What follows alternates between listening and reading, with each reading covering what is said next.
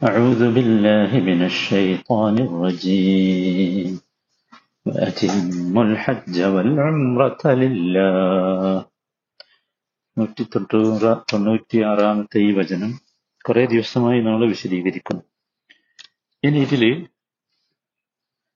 ഈ വചനത്തിൽ നിന്ന് നമ്മൾ പഠിക്കേണ്ട പ്രധാനപ്പെട്ട ചില കാര്യങ്ങളുണ്ട് അതുകൂടി വളരെ വേഗത്തിൽ എണ്ണി പറഞ്ഞ് നമുക്ക് ഈ സൂക്തം അവസാനിപ്പിക്കാം അതിൽ ഒന്നാമത്തേത്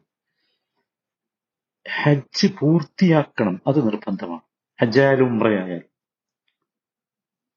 അത് വാജിബായ ഹജ്ജായാലും വാജിബല്ലാത്ത ഹജ്ജായാലും. ഫറദായ ഒരു ഹജ്ജ് ഉണ്ടല്ലോ ഞാൻ അതല്ല അതല്ല ഞാൻ സുന്നത്തായ ഹജ്ജാണെങ്കിലും ശരി പൂർത്തിയാക്കണം. മനസ്സിലായില്ലേ? സുന്നത്തായ കർമ്മങ്ങൾ സാധാരണ ചെയ്യാൻ സാധിച്ചിട്ടില്ലെങ്കിൽ പൂർത്തിയാക്കണമെന്നില്ല പക്ഷെ ഹജ്ജിനത് ബാധകമല്ല. മനസ്സിലായല്ലോ? അതാണ് വാത്തിമുൽ ഹജ്ജ വൽ ഉംറത്ത. അപ്പൊ സുന്നത്തായ നിസ്കാരം നമ്മൾ തുടങ്ങി. നമുക്ക് പൂർത്തിയാക്കാൻ കഴിഞ്ഞില്ല എന്ന് നോക്കാം. പൂർത്തിയാക്കണ്ട? പ്രശ്നമൊന്നുമില്ല. പക്ഷെ ഹജ്ജ് അങ്ങനെയല്ല. പൂർത്തിയാക്കണം. മനസ്സിലായില്ലേ? അത് വളരെ കൃത്യമായിട്ട് മനസ്സിലാക്കണം. അത് അതാണ് രണ്ടാമത്തെ കാര്യം. അത് ഉംറയായാലും ഹജ്ജായാലും എന്ത് ചെയ്യണം? പൂർത്തിയാക്കണം. ഹജ്ജിന്റെ ഒരു നിയമം ഉംറക്കൊരു നിയമം എന്നില്ല കൃത്യം മനസ്സിലാക്കുക മൂന്നാമതായി മനസ്സിലാക്കേണ്ടത് ഹജ്ജിന്റെ ഒരു കർമ്മങ്ങളിലും യഥാർത്ഥത്തിൽ ഇസ്തിനാപത്തില്ല. ഇസ്തിനാപത്ത് എന്ന് പറഞ്ഞാൽ പകരം ഒരാൾ ചെയ്യുക എന്നുള്ളതില്ല ഹജ്ജിന്റെ കാര്യ ഹജ്ജ് കർമ്മമായാലും അമ്ര കർമ്മമായാലും. ഒരു ഉദാഹരണം ഒരാൾക്ക് നടക്കാൻ വയ്യ അപ്പം വേറൊരാൾ തവാഫ് ചെയ്താൽ മതിയോ? പോരാ. വേറൊരാൾ സായി ചെയ്താൽ മതിയോ? പോരാ. ഒരാൾക്ക് അറഫയിൽ പോയി നിൽക്കാൻ വയ്യ അപ്പൊ വേറൊരാൾ ചെന്ന് അറഫയിൽ നിന്നാ മതിയോ? പോരാ. അത് പോരാ. ഒരാൾക്ക് ജംറയിൽ എറിയാൻ മടി. വേറൊരാൾ എറിഞ്ഞാൽ മതിയോ? പോരാ. മുസ്തലിഫയിൽ രാത്രി ഉറങ്ങാൻ മടി. വേറൊരാൾ ചെയ്താൽ മതിയോ? പോരാ. അത് പോരാ. അത് വളരെ കൃത്യമായിട്ട് മനസ്സിലായി. അത് ഫർലായ ഹജ്ജായാലും സുന്നത്തായ ഹജ്ജായാലും ശരി അത് പ്രത്യേകം ശ്രദ്ധിക്കണം.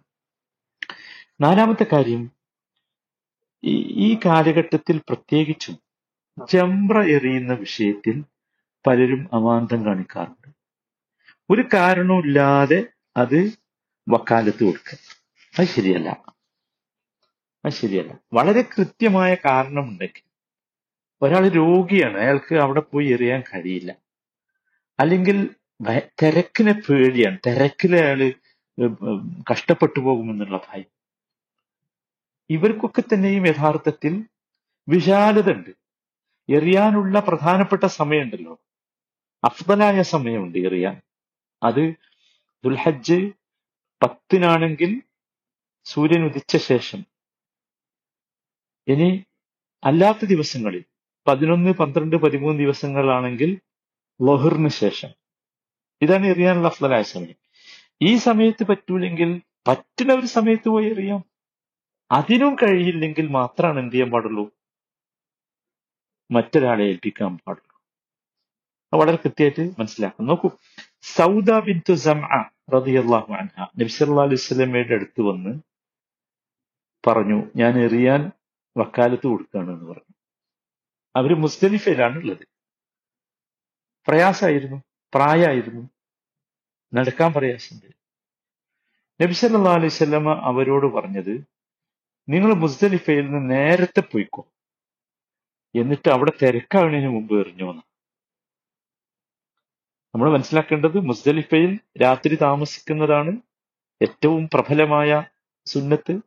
മാത്രമല്ല അന്ന് പിറ്റേ ദിവസം ദുൽഹജ്ജ് പത്തിന് രാവിലെ ഫജർ നിസ്കരിക്കേണ്ടത് മുസ്ദലിഫയിൽ നിന്നാണ്.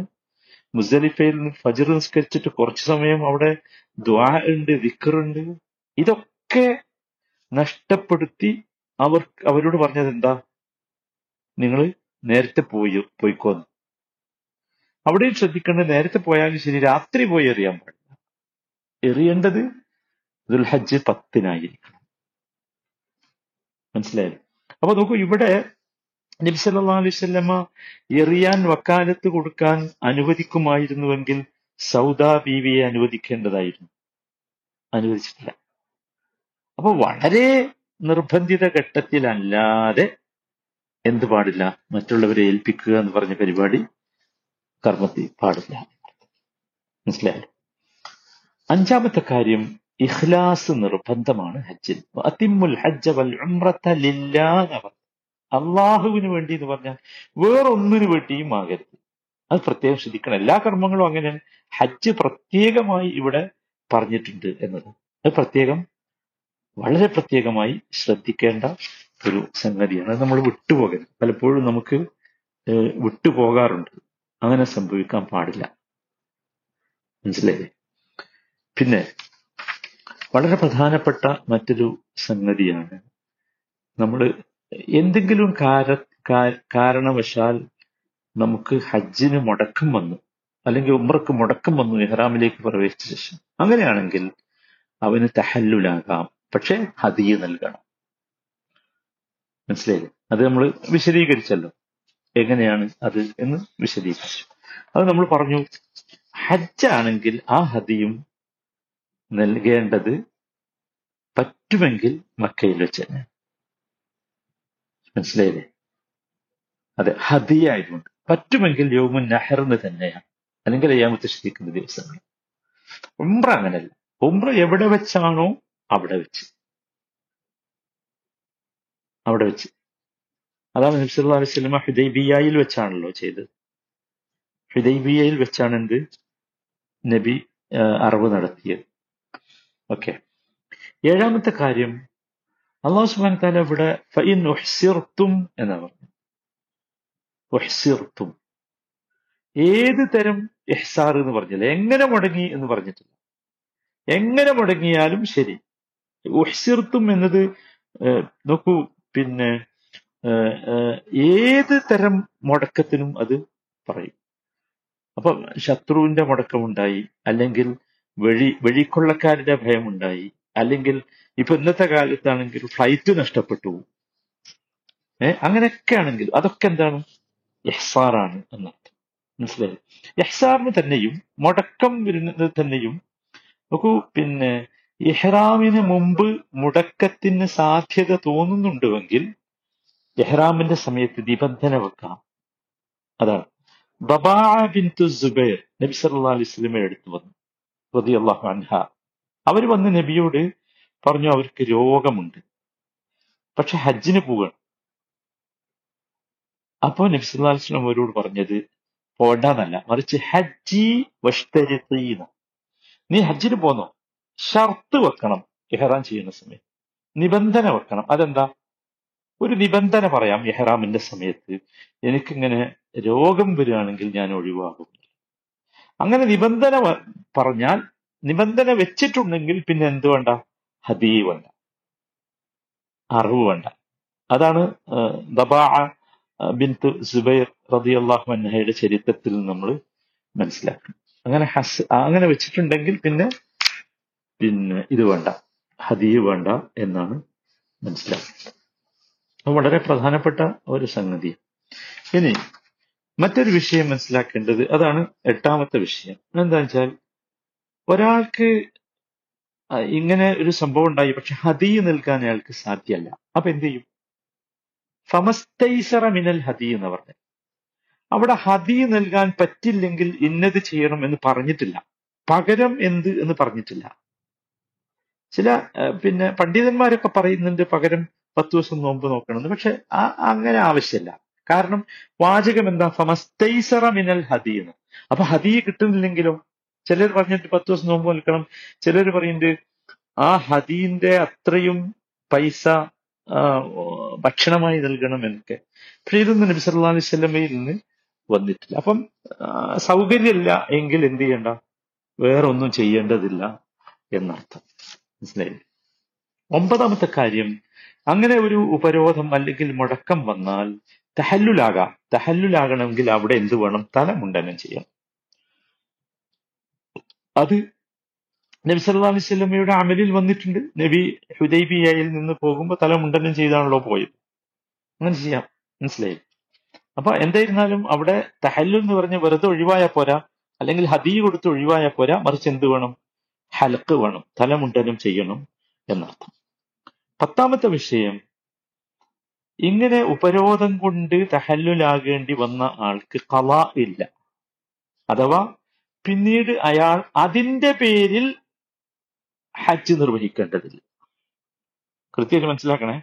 അതിന്റെ പേരിൽ അതാണ് അതിന് കല ഇല്ലാന്ന് നേരെ മറിച്ച് അദ്ദേഹത്തിന് നിർബന്ധമായ ഹജ്ജ് ചെയ്യേണ്ടതുണ്ടെങ്കിലോ അത് അയാൾ ചെയ്യണം. അത് ഇവിടെ ബാധകല്ല പക്ഷെ ഇതിന്റെ പേരിൽ കഥ ഇല്ല. ഇതിന്റെ പേരിൽ അദ്ദേഹം നോ ഹജ്ജോ അല്ലെങ്കിൽ ഉംറയോ ചെയ്യേണ്ടതില്ല എന്നർത്ഥം. ഏഹ് അത് പ്രത്യേകം മനസ്സിലാക്കാം. പിന്നെ പതിനൊന്നാമത്തെ കാര്യം ഹദിയിൽ നിന്ന് നമുക്ക് ഭക്ഷിക്കാൻ പാടുണ്ടോ? ഇല്ലേ. നമ്മൾ ഹദിയും ഫിദിയയും വേറെ വേറെ പറഞ്ഞു തന്നല്ലോ അമസ്തൈസറ മിനൽ ഹദി എന്ന്.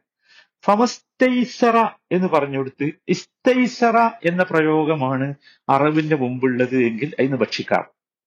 അതുപോലെ മനസ്സിലാക്കേണ്ടത് അവിടെയൊക്കെ ഫമസ്തൈസറയാണ് ഇസ്തൈസറ എന്ന് പറഞ്ഞുകൊടുത്തൊക്കെ എന്താണ്? നമുക്ക് ഭക്ഷിക്കാം. നേരെ മറിച്ച് ഫഅലൈഹി എന്ന് പറഞ്ഞ സ്ഥലം. അലൈഹി ഫിദിയ പറഞ്ഞു കൊടുത്ത് അലൈഹി ആണെങ്കിൽ പിന്നെ ഭക്ഷിക്കാൻ പാടില്ല ക്ലിയർ ആണല്ലോ അല്ലെ? കാരണം അത് ഫിദിയാണ് ഫിദിയ ഭക്ഷിക്കാൻ പാടില്ല. ഒരു കാര്യം ഇവിടെ ചേർത്ത് പറയണം. എന്താ വെച്ചാൽ ഒരു കാരണവശാലും ഹജ്ജുമായി ബന്ധപ്പെട്ട അറിവുകൾ ഹദിയെ ഒരിക്കലും യൗമുൻ നെഹറിന് മുമ്പ് നിർവഹിക്കാൻ പാടില്ല. ശ്രദ്ധിക്കണം. നമ്മുടെ നാട്ടിലെ നിന്ന് വരുന്ന പല ഹാജിമാരെയും ആളുകൾ പറ്റിക്കാറുണ്ട് നേരത്തെ അറിവ് നടത്തിയിട്ട്. ഇനി ലാഭമുണ്ട് എന്നാണ് പറയാ. ഇത്രയും ലക്ഷം ചെലവാക്കി വന്നിട്ട് പിന്നെ ഒരു ചെറിയ ലാഭം പറഞ്ഞാണ് നമ്മളെ നമ്മുടെ ആമിൽ ഇല്ലാതാക്കുക അപ്പൊ എല്ലാവരും ശ്രദ്ധിക്കണം. എന്തിനാ യോമുൻ നെഹർ എന്ന് പേരിട്ട് അറുപത് ദിവസം ആയതുകൊണ്ടല്ലേ അയ്യാമു തശ്രീഖ് എന്ന് എന്തിനാ പേരിട്ട്? അപ്പൊ അതുകൊണ്ട് അന്ന് തന്നെയാണ് എന്ത് ചെയ്യേണ്ടത്? അറുക്കേണ്ടത് അത് എപ്പോഴും ശ്രദ്ധിക്കേണ്ട പ്രധാനപ്പെട്ട ഒരു സംഗതിയാണ്. അത് ആരും വിട്ടുപോകരുത്. പല പലപ്പോഴും അത് വിട്ടുപോകാറുണ്ട്. അതുകൊണ്ടാണ് ഞാൻ ഞാനത് പ്രത്യേകം പറഞ്ഞത്. പിന്നെ ഇവിടെ പിന്നെ വലാ തഹ്ലിഖു റുഊസക്കും ഹത്താ യബ്ലുഗൽ ഹദി മഹില്ല പറഞ്ഞു അപ്പൊ ഇത് മനസ്സിലാക്കേണ്ടത് ഇത്തരം ഘട്ടങ്ങളിൽ ഏത് ഇവിടെ സത്യത്തിൽ അത് പറഞ്ഞത് എപ്പോഴാണ് നമ്മൾ ശ്രദ്ധിക്കണം? ഈ ഇഹ്സാർ വന്നപ്പോഴാണ് മുടക്കം വന്നപ്പോൾ. അപ്പൊ മുടക്കം വന്ന സ്ഥലങ്ങളിൽ ശ്രദ്ധിക്കേണ്ടത് അറിവ് കഴിഞ്ഞ ശേഷമാണ് എന്ത് ചെയ്യേണ്ടത്? തലമുണ്ടനം ചെയ്യേണ്ടത് അത് പ്രത്യേകം ശ്രദ്ധിക്കണം. മറ്റേ ഹജ്ജിന് അതിന്റെ മുമ്പ് ചെയ്താലും കുഴപ്പമില്ല. ഇഫാൽ വലാ ഹറജ് എന്ന് പറഞ്ഞിരുന്നു അങ്ങോട്ടും ഇങ്ങോട്ടൊക്കെ മാറാം. ഒരാൾ പിന്നെ അറിവിന്റെ മുമ്പ് തലമുണ്ടനം ചെയ്തു അല്ലെങ്കിൽ തലമുണ്ടനം ചെയ്ത് അങ്ങോട്ട് കൊണ്ടുപോകാം പക്ഷെ ഇതിൽ അത് പാടില്ല. ഇവിടെ പ്രത്യേക കൽപ്പനയാണ് എന്ത്? വലാ തഹ്ലിഖൂ റൂസക്കും ഹത്താ യബ്ലുഗൽ ഹദിയു മഹില്ലഹു. അത് പ്രത്യേകം ശ്രദ്ധിക്കണം എന്ന്. പിന്നെ പതിമൂന്നാമത്തെ വിഷയം പിന്നെ രോഗം കൊണ്ട് അല്ലെങ്കിൽ അതുപോലെ തന്നെ തലയിലുള്ള കിടങ്ങളോ പേനുകളോ ഒക്കെ നിറഞ്ഞാൽ എന്ത് ചെയ്യാം?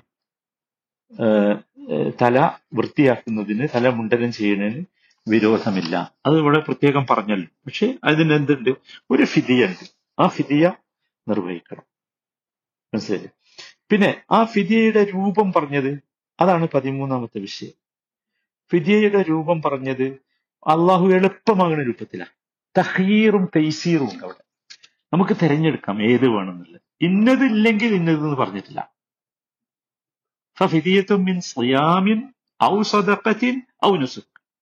ഇതിൽ മൂന്നിലും ഏതും എന്ത് ചെയ്യാം? തിരഞ്ഞെടുക്കാം. ഒന്ന് നോമ്പാകാം അല്ലെങ്കിൽ സദക്കയാകാം അല്ലെങ്കിൽ ബലിയാകാം. അത് നമ്മളോടുള്ള ഒരു നമുക്ക് കാര്യങ്ങൾ എളുപ്പമാക്കാൻ വേണ്ടി ചെയ്തതാണ്. പിന്നെ പതിമൂന്നാമത്തെ വിഷയം ഈ ഭക്ഷണം കൊടുക്കേണ്ടതും അറിവ് നടത്തേണ്ടതും ഒക്കെ ഇത്തരം സന്ദർഭങ്ങളിൽ എവിടെയാണ്? അത് നമ്മൾ ശ്രദ്ധിക്കേണ്ടത് എത്രയും പെട്ടെന്ന് ചെയ്യാൻ പറ്റുന്ന സ്ഥലത്താണ്. അത് ഹറമിൽ തന്നെ അല്ലെങ്കിൽ എവിടെയാണോ ഉള്ളത് അവിടെയാണത് നല്ലത്. അത് പ്രത്യേകം ഹദീന്റെ മാതിരിയല്ല ഫിദിയന്റെ പ്രത്യേകം ശ്രദ്ധിക്കണം എന്നർത്ഥം. പെട്ടെന്ന് അത് തീർക്കുകയാണ് വേണ്ടത്. മനസ്സിലായി? പിന്നെ പതിനാലാമത്തെ വിഷയം ഇഹ്റാമിൽ ചെയ്യാൻ പാടില്ലാത്ത കാര്യങ്ങൾ ചെയ്തു എന്ന് വെക്കുക. മഹദൂറാത്തുൽ ഇഹ്റാം.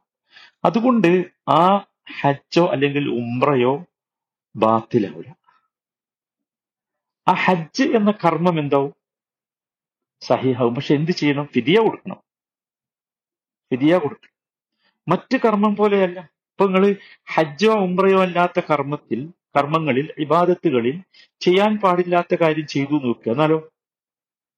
അപ്പോ ആ കർമ്മം ഇല്ലാതാവും കർമ്മം ബാത്തിലാവും. ഇപ്പം സുന്നത്ത് നിസ്കാരമാണെന്ന് വെക്കുക. അല്ലെങ്കിൽ നമസ്കാരമാണ്. നമസ്കാരത്തിൽ നമ്മൾ നമസ്കാരത്തിൽ ചെയ്യാൻ പാടില്ലാത്ത കാര്യം ചെയ്തു. ഭക്ഷണം കഴിച്ചു നിസ്കരിച്ചുകൊണ്ടിരിക്കുമ്പോൾ. ഉദാഹരണമാണ് പറഞ്ഞിട്ട്. ആ നമസ്കാരം ബാത്തിലാണ്. എന്നാൽ ഹജ്ജിലോ ഉംറയിലോ ചെയ്യാൻ പാടില്ലാത്ത കാര്യം ചെയ്താൽ ഫിതിയ കൊടുക്കുകയാണെങ്കിൽ പ്രായശ്ചിത്തം കൊടുത്താൽ ആ കർമ്മം എന്താവില്ല ബാത്തിലാവില്ല സുഹാനന്ദ കാരണം ഇത് കൊല്ലത്തിൽ ഒരിക്കലല്ലേ ഉള്ളൂ. അതുകൊണ്ടാണ് ആ സംഗതി അത്ര പ്രത്യേകിച്ച് പറഞ്ഞത്. പ്രത്യേകം മനസ്സിലാക്കുക. പതിനഞ്ചാമത്തെ കാര്യം തമത്വ ആണ്. തമത്വ എന്താന്ന് നമ്മൾ വിശദീകരിച്ചത് ജാഹ്ലിയ കാലത്ത് യഥാർത്ഥത്തിൽ അത് പാടില്ലായിരുന്നു. ഹജ്ജും ഉംറയും ഒരു സമയത്ത് ചെയ്യാൻ പാടില്ലായിരുന്നു. അതുകൊണ്ടാണ് പ്രത്യേകമായി തമത്വ അള്ളാഹു താൻ ഇവിടെ എടുത്ത് പറഞ്ഞത്. അത് നമുക്ക് അള്ളാഹു അനുവദിച്ച ഒരു വളരെ പ്രധാനപ്പെട്ട ഒരു സംഗതിയാണ്. മനസ്സിലായി ഇതൊക്കെ ഇതിൽ നിന്ന് മനസ്സിലാക്കേണ്ട വളരെ പ്രധാനപ്പെട്ട സംഗതിയാണ്. പിന്നെ പിന്നെ തമത്തുഴി അതാണ് പതിനാറാമത്തെ വിഷയം. തമത്തുഴിന് ഒരു അറിവ് നടത്തണം. അതാണ് ഫമസ്തൈസറ മിനൽ ഹദി എന്ന് പറഞ്ഞു അവിടെ യഥാർത്ഥത്തിൽ എന്താണോ നമുക്ക് സൗകര്യപ്പെട്ടത് അതാണ് ബലിയെറുക്കേണ്ടത് അതിനുവേണ്ടി ഒരാൾ കടം വാങ്ങേണ്ടതില്ല മനസ്സിലായില്ലേ? അതുകൊണ്ടാണ് പിന്നെ അഥവാ അറക്കാൻ പറ്റിയിട്ടില്ലെങ്കിൽ മറ്റൊന്ന് പറഞ്ഞു തന്നല്ലോ. അതാണ് പതിനേഴാമത്തെ കാര്യം. നോമ്പ് നോക്കുക അതിൽ മൂന്ന് നോമ്പ് ഹജ്ജ് വേളയിൽ എന്നാ പറഞ്ഞു. ഹജ്ജ് വേളയിൽ എന്ന് പറഞ്ഞാൽ എപ്പോഴാണ്? സലാസത്തുൻ ഫിൽ ഹജ്ജ് എന്ന് പറഞ്ഞു. അത് ഇദ്ദേഹം എന്നാണോ തമത്വ ഉദ്ദേശിച്ച് എഹ്റാ ഉംറയുടെ എഹ്റാമിലേക്ക് പ്രവേശിച്ചത്? ആ എഹ്റാ ആ എഹ്റാമിൽ നിന്ന് തഹല്ലുലായ അന്ന് മുതൽ എപ്പോഴും പറ്റും. എപ്പോഴും പറ്റും. ദുൽഹജ്ജ് പറക്കണം എന്നില്ല ദുൽഹജ്ജ് തുടങ്ങണം എന്നില്ല കാരണം ഇതൊക്കെ എന്താണ്? ഹജ്ജ് മാസമാണ്. ഹജ്ജ് മാസങ്ങളിലാണ് അദ്ദേഹം എന്ത് ചെയ്തിട്ടുള്ളത്? ഈ തമത്തുവിന് വേണ്ടിയുള്ള ഉംറ ചെയ്തിട്ടുള്ളത്. അപ്പൊ അത് പറ്റും. പിന്നെ നോക്കൂ അള്ളാഹു സുബാൻ നമുക്ക് അനുവദിച്ച ഒരു വല്ലാത്ത സൗകര്യം. ഏഴെണ്ണം നാട്ടിൽ പോയിട്ടാ ചെയ്യാൻ പറഞ്ഞു അപ്പൊ കൂടുതൽ എവിടെ പോയിട്ട്? നാട്ടിൽ പോയിട്ട്. അതെന്തുകൊണ്ടാണ് അത് നമുക്കൊരു സൗകര്യം അള്ളാഹു ഏർപ്പെടുത്തിയാണ് നമ്മൾ മനസ്സിലാക്കണം. പിന്നെ പതിനേഴാമത്തെ കാര്യം മനസ്സിലാക്കേണ്ടത് പല പിന്നെ ഇതുപോലെയുള്ള സംഗതികൾക്കും തുടരെ ചെയ്യണം എന്ന് പറഞ്ഞിട്ടുണ്ട്. എന്നാൽ ഈ പത്ത് നോമ്പ് തുടരെ വേണമെന്നില്ല. മൂന്ന് നോമ്പ് നിങ്ങൾക്ക് ഇടവിട്ട് നോൽക്കാം. ബാക്കി നാട്ടിൽ ചെന്ന് തൊട്ട് നോൽക്കുന്ന ഏഴ് നോമ്പ് എന്ത് ചെയ്യാം? ഇടവിട്ട് നോൽക്കാം. കാരണം തെതാബ് എന്ന പദം പ്രയോഗിച്ചിട്ടില്ല. തുടർച്ചയായിട്ട് ചെയ്യണമെന്ന് പറഞ്ഞിട്ടില്ല. മനസ്സിലായില്ലേ? അതുകൊണ്ട് അത് അള്ളാഹു സുബാന നമുക്ക് തന്ന ഒരു അനുഗ്രഹമാണ്. ഇതൊക്കെയാണ് യഥാർത്ഥത്തിൽ ഈ ആയത്തിൽ നിന്ന് നമ്മൾ മനസ്സിലാക്കേണ്ട വളരെ പ്രധാനപ്പെട്ട കാര്യങ്ങൾ അള്ളാഹു സുബാന താല അമലുകൾ ചെയ്യുമ്പോൾ അള്ളാഹു ഇഷ്ടപ്പെടുന്ന രീതിയിൽ ചെയ്യാനുള്ള തൗഫീഖ് നമുക്ക് നൽകുമാറാകട്ടെ.